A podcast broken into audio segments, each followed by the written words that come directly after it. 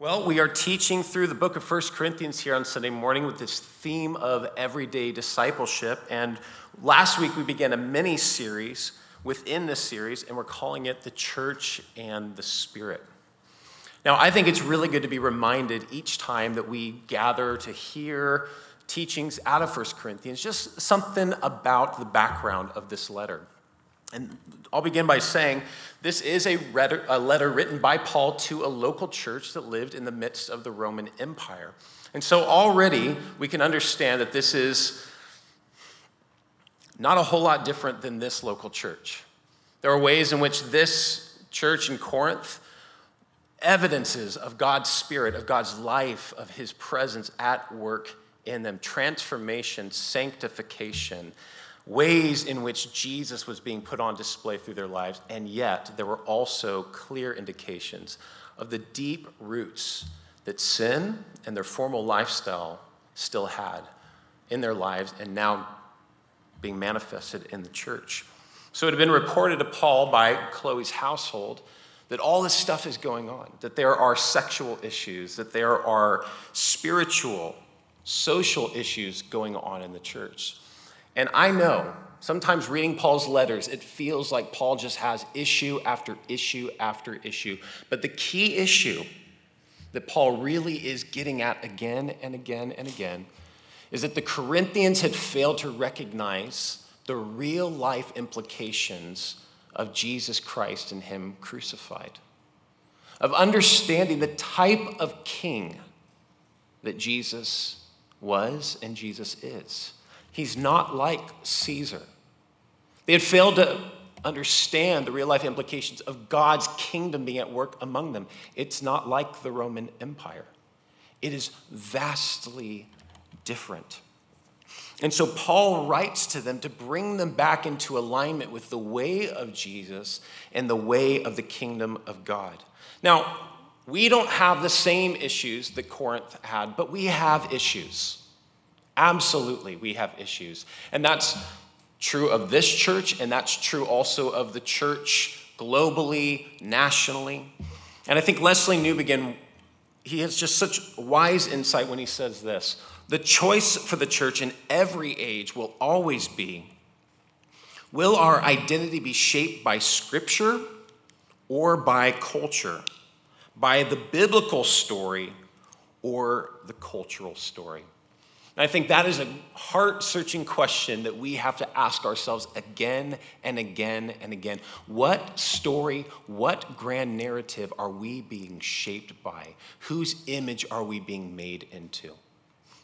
Now, in chapter 11, verse 2, Paul turned his attention to the worship gatherings of the Corinthian church. And he's going to address how these gatherings are to work all the way through chapter 14.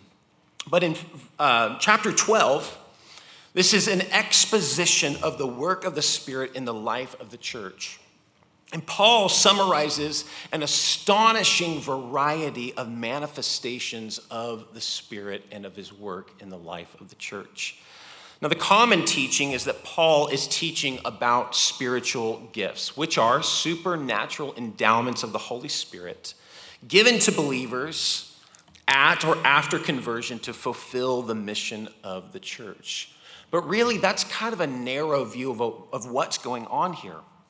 It doesn't really come close to the rich diversity of the Spirit's work that Paul begins to unpack. That could be through lifelong abilities, newly given abilities. Like, you know, it's not like, well, the Spirit gave you a gift and then that's it till kingdom come. Like, we should always be open and expectant to how the Spirit of God wants to work and what new things He wants to do in our lives. So these could be lifelong abilities, newly given abilities, or momentary manifestations. I'm really excited to, in the next couple weeks to talk about this.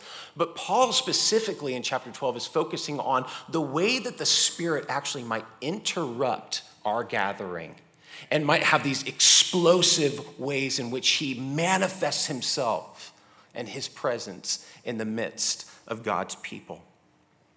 Now, the common translation of verse 1 is that Paul is talking about spiritual gifts or gifts of the Spirit.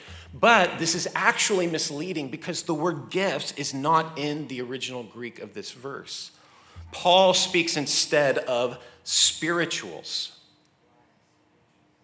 which is a focus on the things of the Spirit. And so I'd like you just to kind of suspend your judgments for a moment and hear this. 1 Corinthians 12, though we've been taught that it's just about just about spiritual gifts, is actually really about how the Spirit moves forward the mission of Jesus through the followers of Jesus. How God is gifted his church in many different ways, many different abilities, how God is present in his church to pour his life and love into us that we might grow into what God has purchased us to be, but then we might overflow out into the world the great love and goodness of God. You see how the Spirit moves forward then the mission of Jesus through the followers of Jesus. You'll notice, though, that Paul mentions that as he just even begins to talk about spirituals or things of the Spirit, there's a lot of confusion around it. Confusion around what the Spirit might prompt someone to speak out. Well, the confusion is because the Corinthians, as Paul mentions, have brought their own pagan backgrounds of worship into the Christian worship gathering. Now, Paul wants them to understand that the work of the Spirit and the purpose of, the Spirit, though there might be parts of the worship gathering that might be similar to the pagan worship that they came out of, that the person, work, and purposes of the Spirit are vastly different. The purpose and work of the Spirit is love, which Paul will unpack in chapter 13. Love from God pouring through us into the lives of others. And as I said, then in out into the life of the world. But we'll talk more about that in the weeks to come. Now, there was a lot of confusion surrounding the work of the Spirit. And I mean, couldn't we all raise our hands and be like, ditto? Yeah, that's me. Like, that's many of the churches I've been in. That's my whole Christian life. I am confused about the person and work of the Holy Spirit. Well, I think Eugene Peterson's interpretation from the message was really clear in seeing Paul's point here, so I just want to read it quickly. He says, What I want to talk about now is the various ways God's Spirit gets worked into our lives. This is complex and often misunderstood. Can I get an amen? Amen. But I want you to be informed and knowledgeable. Remember how, when you didn't know God, you were led from one phony God to another, never knowing what you were doing, just doing it because everybody else did it? Well, it's different in this life. God wants to use our intelligence to seek to understand as well as we can. For instance, by using your head, you know perfectly well that the Spirit of God would never prompt anyone to say, Jesus be damned. Nor would anyone be inclined to say, Jesus is master, Jesus is Lord and King, without the insight of the Holy Spirit. So, listen to what Peterson, the way that he interprets and paraphrases this. Corinthians, I want you to know that life in the Spirit, the work of the Spirit in our lives, is all about Jesus being King. It's all about Him being Master and Lord. So, with all the confusion in Corinth, and the double confusion in our own lives and our own experiences about the Spirit, I think a really great place to start in clearing up confusion about the Spirit is in the life of Jesus. Now, I want to talk to you this morning before we get into the rest of 1 Corinthians 12. I want to talk to you about spirit filled Jesus. Now, I imagine maybe that phrase is unfamiliar to you. You don't hear that often. Oh, spirit filled Jesus. No, we hear Jesus Christ, the Son of God, Savior. We hear, you know, Jesus the teacher. We hear many different kind of titles, you know, or associations connected with Jesus, but spirit filled Jesus is what I want to talk about this morning. In John's Gospel, chapter 3, verse 34, John, the baptizer, is speaking about how Jesus is now on the scene and it's time for him to pass the torch to Jesus. Remember, this is that famous passage He must increase, I must decrease. And in the culmination of this passage, he's talk, John is talking about Jesus, and he makes this incredible statement. He says, For the one who God has sent speaks the word of God. And listen, for God gives him the Spirit without limit. In other words, Jesus was spirit filled without limit, without borders. And we need to understand that this is unprecedented in the biblical story. Never before have we heard of this. We've heard of the Spirit of God rushing upon and clothing Gideon or rushing upon Saul. We've heard about David being anointed with the Holy Spirit. We've even heard about double portions of Elijah's spirit and power. But all of that pales in comparison to what we are being told here by John the Baptizer that this is the one who will possess the Spirit without any measure or limit. The Spirit of God will be on the scene like never before in the history of the world.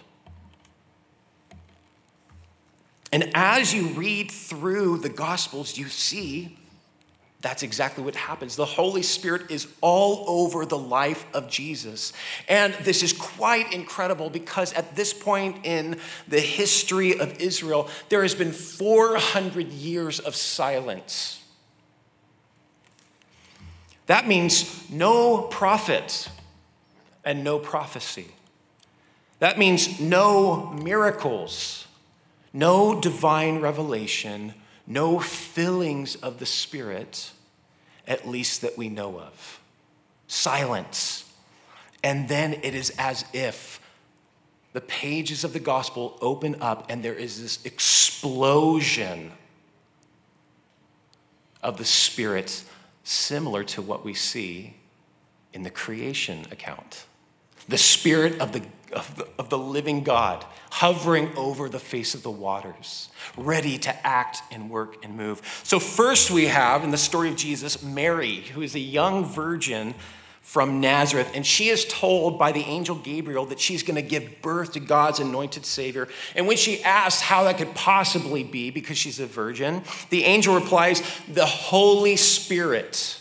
Whoa, 400 years we haven't heard about this the Holy Spirit will come upon you, and the power of the Most High will overshadow you. Therefore, the child to be born will be called Holy, the Son of God. And that is just the beginning, because from here on out, the Holy Spirit is filling all sorts of people and moving people to speak these beautiful prophetic words from God. First, we have Elizabeth. She's filled with the Holy Spirit. She's so filled that even her baby gets filled, okay? Then we've got Zechariah, who's filled with the Spirit of God who has this canticle about John and how he will be used to prepare the way of the Lord. That the people that sat in darkness, upon them a light is dawned. Uh, it's incredible. Go read it. Luke 167. Simeon then is led by the Spirit into the temple to see baby Jesus and again to speak this canticle, this prophetic word over baby Jesus. And then, of course, we come to Jesus himself his conception and birth is the work of the Holy Spirit, we're told by the gospel writers. But then at 30 years of age, he goes out to the Jordan River to be baptized by John. And instead of your normal run of the mill baptism, right? Like, you're a sinner, confess your sin, go into the water, come back out. What happens? We're told first that the heavens are torn open a prayer that Isaiah prayed. Oh Lord, that you would tear open the heavens and that you would come down. The heavens are torn open. The Spirit of God rushes down and comes upon Jesus. And this voice from heaven speaks This is my one and only Son. I am very pleased with him. And we're told right from there, Luke chapter 4, and Jesus full of the Holy Spirit returned from the Jordan and was led by the Spirit in the wilderness for 40 days, being tempted by the devil. He's not sustained by food, he's not sustained by the will of his own, or excuse me, the power of his own will. but under the power of the Holy Spirit, he overcomes the devil. He outwits him in every way. And then we're told that he returns to Galilee in the power of the Spirit. And then one of my favorite sections in all of the Gospels Jesus walks into his hometown. It's a Saturday. Walks into the synagogue and he's handed the scroll of Isaiah. Like, oh, wow, what's going to happen here? He finds a place where it's written and he says this The Spirit of the Lord is upon me because he has anointed me to proclaim good news to the poor. He has sent me to proclaim liberty to the captives and the recovering of sight to the blind, to set at liberty those who are oppressed, to proclaim that this is the year, the year of the Lord's favor, the time that everyone has waited for. And he rolled up the scroll and gave it back to the attendant and sat down, and everyone is looking at him, it says. And he began to say to them, Today, this scripture has been fulfilled in your hearing. Wow. This is it. The time like no other. The Spirit of God is present and on the move in the person of Jesus Christ. We're also told that Jesus rejoiced greatly in the Holy Spirit, filled with the joy of the Spirit that he performed his ministry in the power of the Spirit. Performed his ministry in the power of the Spirit. What is that ministry? Feeding and filling, healing and comforting, restoring all that sin has broken and ravaged. We're told by the writer of Hebrews that Jesus offered himself to God in his sacrificial death by the Spirit.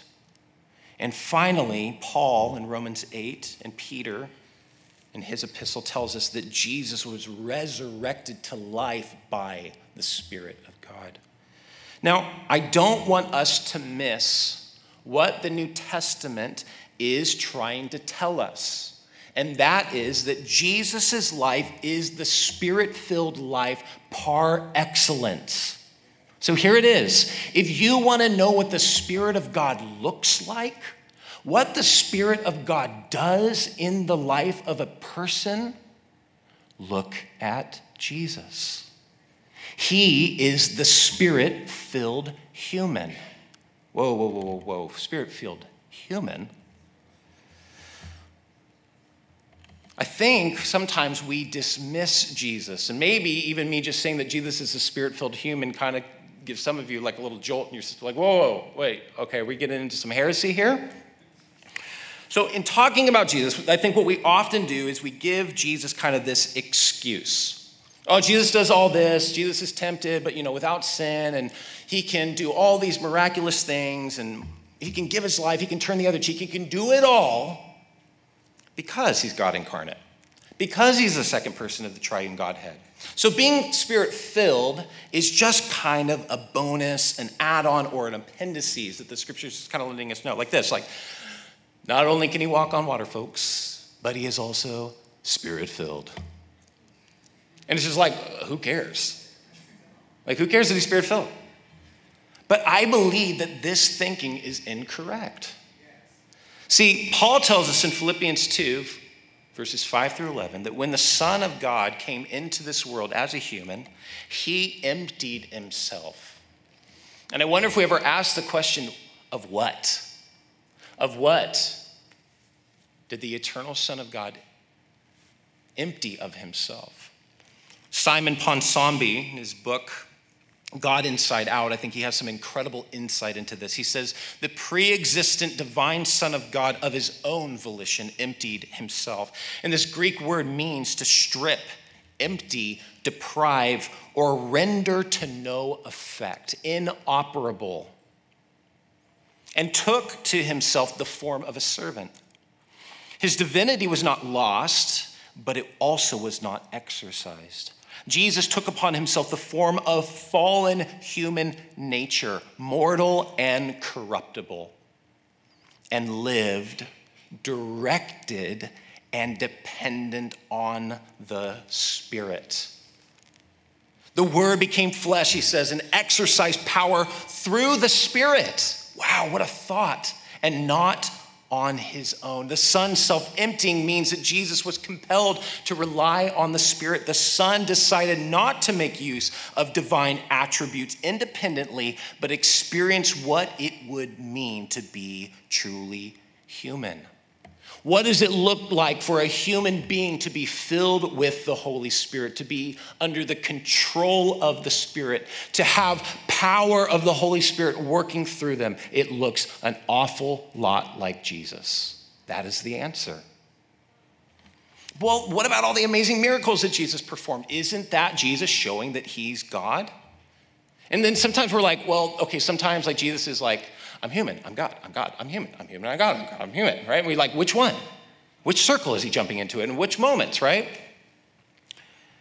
So isn't all these miraculous deeds, these signs, these wonders, Jesus showing that he's God? Maybe. Certainly, it is Jesus showing that he is the one and same God of Israel in the sense that all his works line up with Yahweh's works and character seen in the biblical witness. But I believe scripture supports that the power behind the miracles comes from Jesus being the true and perfect human who is filled with the Spirit of God rather than deriving from his divine power. Think about what Adam and Eve were intended to be human beings filled with the Spirit of God, ruling over God's creation. See, we're told by Paul that Jesus is the second Adam. He's everything that Adam was not, he's everything that Adam should have been. And there's this really wild passage in Hebrews 2 where the writer of Hebrews brings up Psalm 8. Bible Church, you know Psalm 8? O Lord, our Lord how majestic is your name in all the earth. When I think about the heavens, when I think about the celestial beings and lights, all these things, what is man that you are mindful of him, and the Son of Man that you take care of him? You have crowned him with glory and honor and majesty. You've set him over all the works of your hands, but you have made him for this time a little lower than the angels. I think I'm getting the order of that mixed up, but you know, you understand what I'm saying. The writer of Hebrews says, we do not see this at this time, but what do we see? We see Jesus, who was made a little lower than the angels and crowned with glory and honor. Could it be that the power to direct a multitude of fish into a net comes from Jesus being the true human, ruling over God's creation?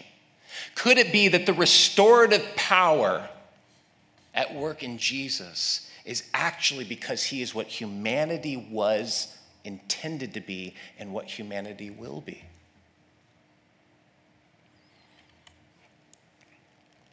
Please don't, don't misunderstand. Please don't mishear me. I absolutely affirm the full divinity of Jesus.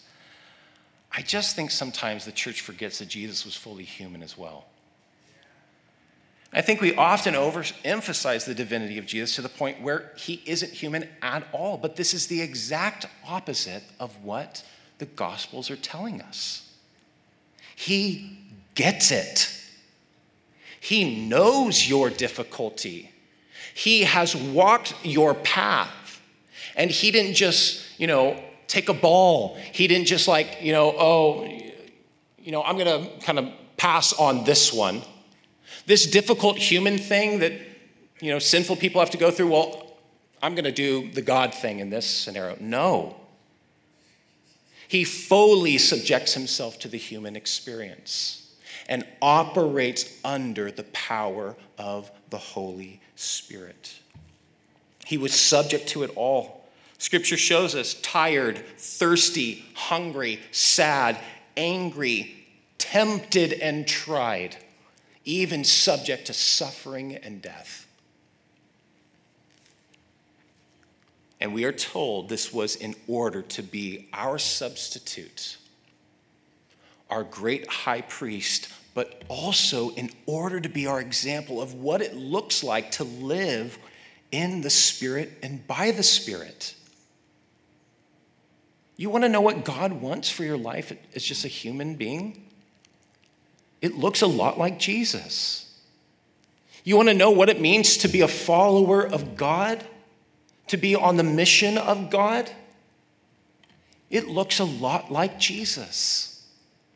Jesus is the true, the truest human who ever lived, the spirit filled human. See, I believe it is Jesus as the spirit filled human that works signs and wonders, that speaks with an authority like no other living person. It is Jesus by the power of the Spirit that he overcomes the devil and the temptations in the wilderness, fulfills the prophetic visions of the prophets of the restorative healing power and justice of God. And finally, it is through the power of the Holy Spirit that Jesus established the kingdom of God through his death and his resurrection. Everything that Jesus does in his life and ministry is in the Spirit and by the Spirit. So I hope that this might clear up a little bit of confusion about who the Spirit is and what the Spirit does in our lives, and then help us build a foundation for what the Spirit does in the church. See, this has been really helpful to me in my own life because mainly of two reasons. I think number one, for comfort. See, I, I want more of the Holy Spirit. And there were many years in my life where I was really conflicted because all that glitters is not gold, as they say, right? And I would see things that were done in the name of the Spirit. I would think, gosh, I, I, Lord, I want, I want more of your Spirit. I want you to have more of me, but I do not want that, right? I just don't. I just like not in my I just feel that it's insincere. It would be insincere for me to engage in that type of thing. And so it's comforting to me because though I do believe Jesus was not normal by any means, I mean, read the Gospels, he's not normal. He's also not weird. Okay? Not normal, not weird. Jesus didn't go around barking he didn't walk up to people and pray in tongues over them. He didn't prophesy and speak words that were unrelated and disconnected from people's needs. And I'm not making fun, I promise, I'm really not. But I want to point out that everything that Jesus does, I almost, I spilled my water last service and I almost just did it again, so hold on. Okay. What I want to point out is that everything that Jesus does is relational and purposeful. Like when Jesus meets the woman at the well, he's not speaking in an unknown language to her, hoping that there will be some interpretation. He doesn't give her a prophetic word that means nothing for her actual boots on the ground life. Everything he does is relational and purposeful. Everything he does is intentional and powerful. And I bring this up because the fact has grounded me many times because evangelical Christianity, it goes through these spiritual trends. When I was younger, there was this thing, you might remember it was called the Toronto Blessing. And there were all these things that were happening in the name and the power of the Holy Spirit. More recently, there's this emphasis on dream interpretation, which I'm fine with dream interpretation. But I do not believe every dream is from God and every dream has an interpretation. Trust me, I've got some really weird dreams. These don't mean anything. That's okay. Sorry, side note. Emphasis on dream interpretation, emphasis on prophesying over non Christians. Does God have words for people who are not his people? Absolutely. Does God have a prophetic word for every non Christian? Not in the way that people are practicing it. Going on grave soaking. So, this is becoming popular, and this is where people go around and lay on the graves of Christian leaders and try to soak up their anointing. And then, and I'm not, I'm not making fun of these people, please understand me. There's also another um, Christian leader who was getting some notoriety because he practiced punching demons out of people. And I'm pretty sure he's got a few lawsuits that are waiting for him, even at this moment. How do we know what is the genuine work of the Spirit and what is emotionalism and hype? how do we know what is simply just personality driven? Like, that's just kind of how God has wired you, but that doesn't have to be true for me. And it seems to me that this is where Jesus and the scripture anchor us. We never see Jesus or the apostles doing anything weird. It's never shown in the Gospels, modeled or taught to soak the grave of a spiritual leader, to punch a demon out of someone, to bark or make noises like an animal. And in fact, the moving of the Holy Spirit is always in concert with bringing glory to God, drawing people to the revelation of God's goodness and his rescue available to us, his forgiveness of sin available to us in Jesus, and then helping, serving, healing, comforting, and encouraging and exhorting others. This is how the Spirit is described in the pages of Scripture. And this is the Spirit that God has given to us. This is the spirit that we want to be pursuing. This is the spirit that we want to be surrendered and open to. So when we say we want a spirit filled church, when we say, Holy Spirit, come, when we say, Lord, by your Spirit, give us prophetic words, words of encouragement, words of comfort, this is what we're talking about continue the ministry of the life and works of Jesus here in our midst. And then do that through us out into the world. That's what we're talking about. That's what Scripture is talking about. So that's the first way that looking at the life of Jesus has grounded me. The second way is it helps me to see the absolute necessity of the Spirit in the life of the follower of Jesus. As I mentioned, Jesus has the Spirit without measure. It remains on him, anointing him for his life and ministry. And John tells us something fascinating that none of the other gospel writers tell us. The other gospel writers there at the cross were told that Jesus releases his spirit or Jesus gives up the ghost, some translations say. But John specifically records that when Jesus breathes his last, he gives up the Spirit, the pneuma, the same term that John has been using all throughout his gospel. So, there on the cross, when Jesus released his soul, says that he gave up, released the Holy Spirit. And then the next time we see Jesus interacting with his disciples, do you remember what he says? He says, Peace to you, for as the Father has sent me, now I am sending you. And he said this, and he breathed on them and said to them, Receive the Holy Spirit. This is incredible. See, that, that same power and anointing, that fullness that Jesus had, he released it so that it might fall on you, that it might fall on me, that we might be his spirit filled people. This is absolutely necessary for the life of the follower of Jesus. You see, the main, one of the main purposes in Jesus coming to earth was to be our example of a life lived in the Spirit and by the Spirit, and then to give up that Spirit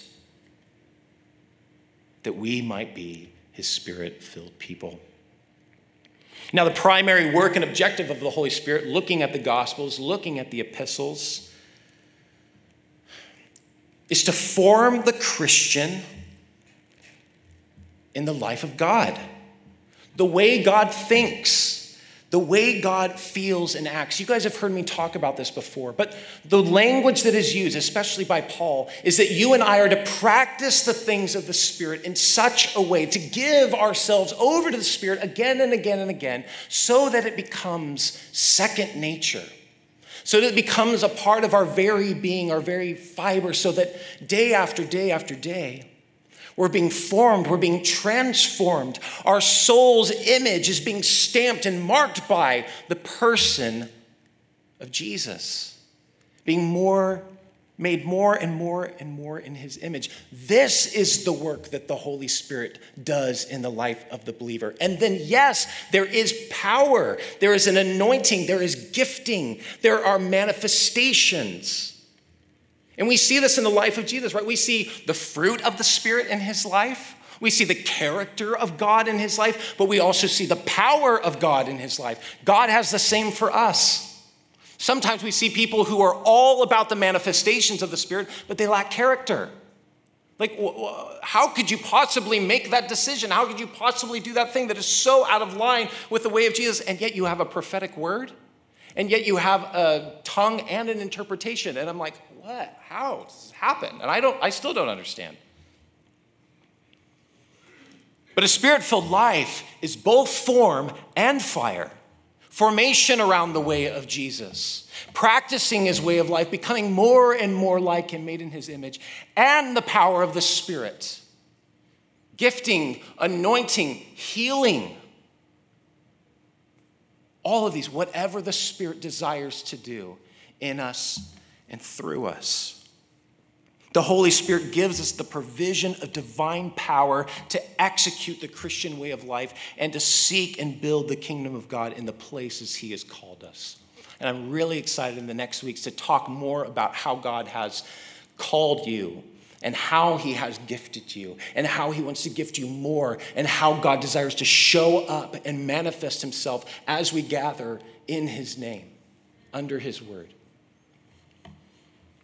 But it is through the Holy Spirit that we assimilate our great salvation. The, the Spirit is absolutely essential in the life of the follower of Jesus. Now, this begs the question then like, okay, if that's what spirit filled looks like, and if I'm supposed to have the Spirit, do I have the Spirit, right? It's like anytime you do this teaching or a teaching like this, you teach about salvation, the question is always like, oh no, am I actually saved, right? And then everybody's questioning. So, do I have the Holy Spirit as you just described it, Char? Am I really a Christian? Well, let me just say this. According to the Bible, every person who has committed their life to Jesus Christ, who puts their faith and trust in Him, says, Jesus, your King, your Master, what you say goes. I give you my allegiance, I give you the whole of myself. Whoever does that, says the Holy Spirit takes up residence in our hearts. God pours the Spirit of His Son into our hearts. The love of God fills up our hearts, and we cry out in return, Abba. There is this relational, familial connection with God upon receiving the Holy Spirit. We are children of God, and God is Father. That's called regeneration. We become a part of the family of God, we become a new creation. But often, our experience as we begin to live out the Christian life, as we seek to follow Jesus, to grow out of our old habits and way of speaking, thinking, and acting, along the way, we stumble, we fall, we lose that fervor and that passion, that zeal, and that clarity about who we are and what we're supposed to be doing. And I think the common experience of many Christians is that we don't feel that we have the Spirit. We don't sense His presence or work in our lives. Now, there could be many reasons for that, and I want to talk about that. Sometimes that could just be a season that you're going through. And so I don't want to give you like this, like, doubt that you're doing the wrong thing. If you're seeking the Lord, if you're leaning into that and asking these questions, like, God, where is your spirit? Where is your presence at work in my life? I want more, then you're in a good place. Keep going. Keep going. But often we don't feel, we don't sense the presence of the Spirit in our lives. And so I think a good question to ask is if all Christians are filled with the Holy Spirit, why am I not experiencing the Spirit in the way that you just described it, Char? Why does my life or lifestyle seem inconsistent with the Holy Spirit's work in the life of Jesus? Why don't I desire the things of God if I do have the Spirit of God? Or, why is my life defined more by sin than by righteousness? Now, I don't like to base things on feelings alone. I don't think that's helpful. I don't think that's really accurate as a Christian, but feelings are important. Experience is, experience is important. Scripture makes that very clear. But I think these are very good questions to ask ourselves, and these, I think, are some of the possibilities. Remember, Paul the Apostle says in Ephesians 4:30 not to grieve the Holy Spirit. Remember that passage?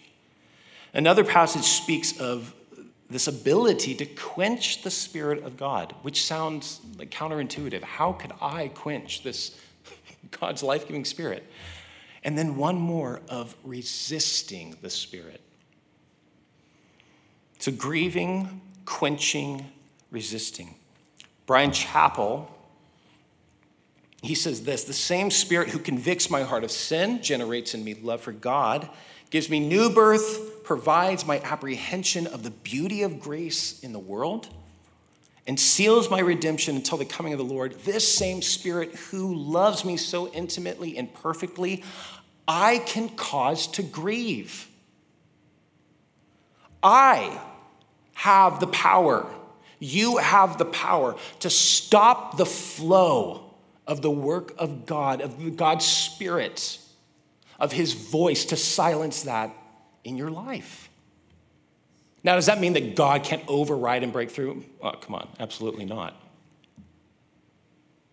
But that we can muffle, as it were, the voice of the Spirit.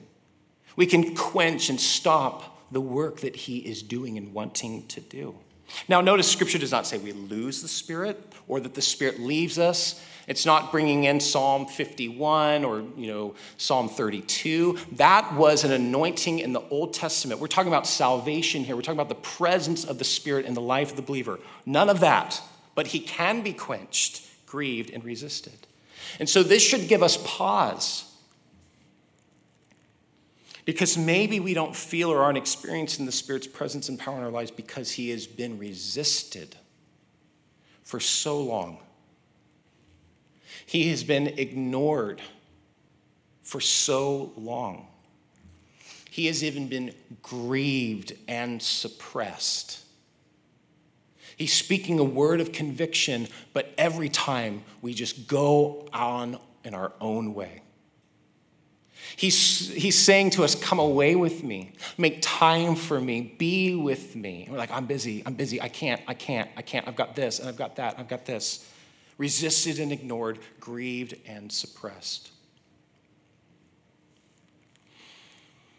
It could simply be spiritual stagnation because of apathy to the things of God. I've just been doing this so long, it's just kind of worn off its power, right? I'm just kind of in this rut. I just do the same things again and again and again. I've just kind of grown apathetic to the things of God, to the Spirit of God. could also be a failure to operate according to the Spirit's power and rely on our own strength and ability to cope with and navigate life on our own. All of these can grieve and suppress the Spirit and His work in our lives. You know, sometimes we think only about the big sins that could possibly quench or stop the Holy Spirit, could grieve Him. But remember in Ephesians 4:30 when Paul is talking about grieving the Spirit, he isn't talking about sex. He isn't talking about, you know, murder. He isn't talking about, you know, the big sins that we often think about. Paul speaks of grieving the, rela- uh, the spirit in, ter- in relational terms by sowing discord and disunity among God's people through unforgiveness, unthankfulness, and covetousness, bitterness, backbiting, and slander harsh and critical speech that discourages and tears people down. You see, I mean, really, we grieve the Holy Spirit any time we don't think, speak, and act in love towards others. And if we give into that again and again and again, rather than being channels of God's love and channels of God's grace, we're going to stop up the flow of the Spirit in our lives. But it's not just sin, it's also compromise and counterfeit. Well, what do you mean by that? Well, if you're not operating in, in and depending on the Spirit, you don't just go into neutral. That's not how it works. Instead, in some way, shape, or form, you're compromising the power of the Spirit. You're counterfeiting the work and power of God's Spirit. So, for some of us, it's that we rely on substance. So, I would ask the question what is filling and fueling you? Where do you go to be satisfied? Where do you go for comfort? Where do you go to be strengthened and renewed?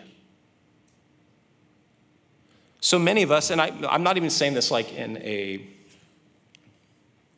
alcoholic type of way or you know someone who is abusing food or any of these things but some of us we go to food we go to alcohol we go to our meds we go to you know codependency. All of these things even we channel our anger as a way to comfort ourselves.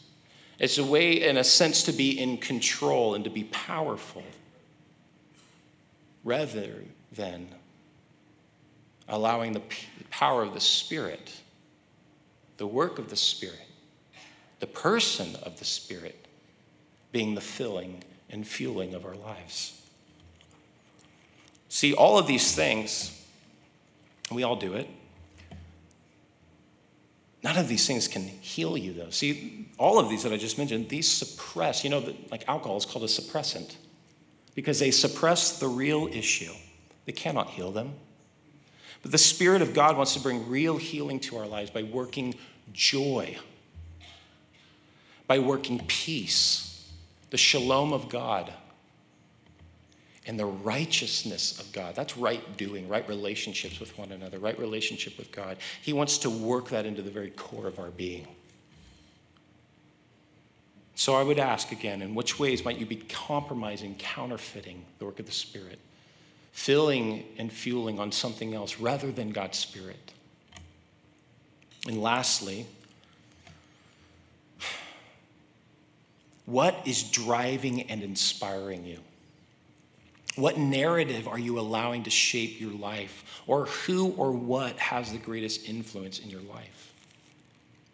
See, when we look more like the culture around us, those that do not know God, pursuing the things of a society that doesn't know God or care about the things of God, when we prize friendship with the world, I'm talking about compromise, not talking about being kind to people that don't know God, but when we prize friendship with the world over friendship with Jesus, it grieves the Spirit of God. Remember in James, he says, specifically in this context. Friendship with the world is enmity with God. And then James brings up this wild thing. He says, Do you not know that the Spirit of God that is in you is jealous for you?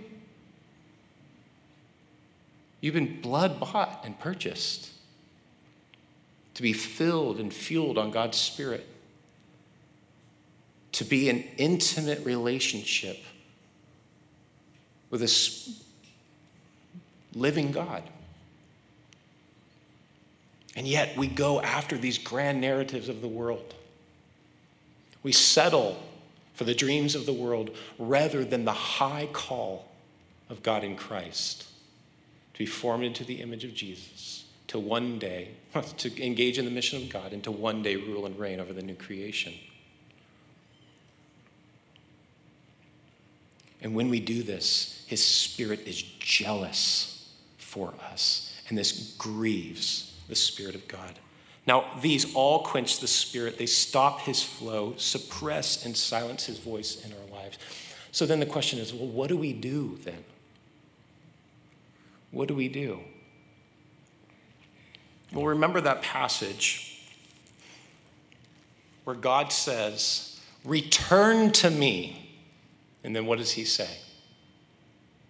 Return to me, Israel. And what will he do? And I will return to you. There's another passage that says, break up the hardened ground. Break up that barrier that is keeping the Spirit from flowing. So, what is that? That's all intentional work that we must do to return to the Lord, to break up this hardened ground. And so, when I think about those, I think about intentionally seeking the Lord. Not just sitting in my apathy, not just sitting in my complacency.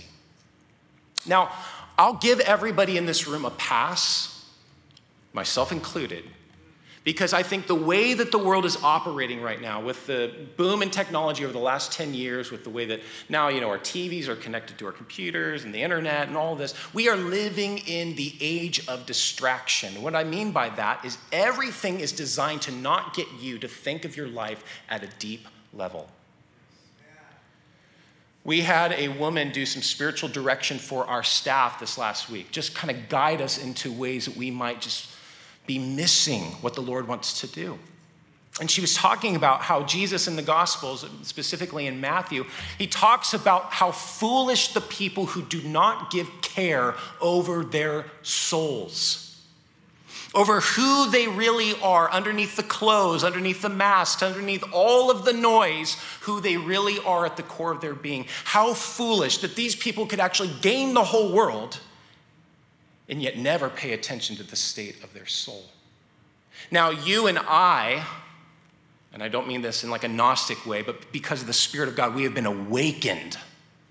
We've been awakened by the Spirit of God that there is a new creation, that there is a grand story that we are a part of that our souls have been blood bought, purchased by the one true and living God.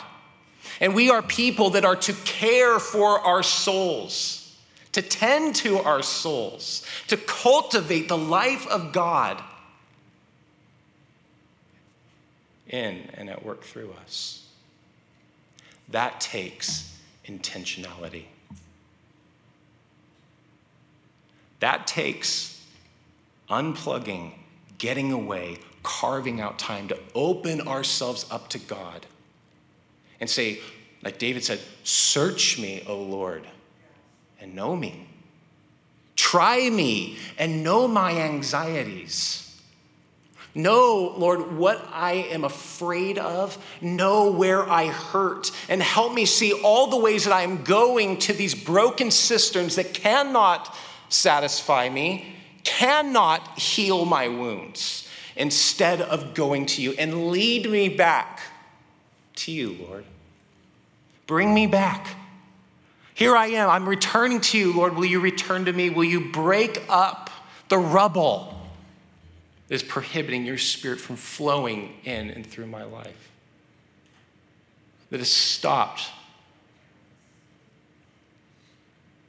the power and maybe even awareness of the presence of the Spirit in my life. And so, church, I exhort you, I encourage you this week, even today, if you can, make time, intentional time, to get alone with the Lord and to open yourself up to God and be real. He knows it all anyway.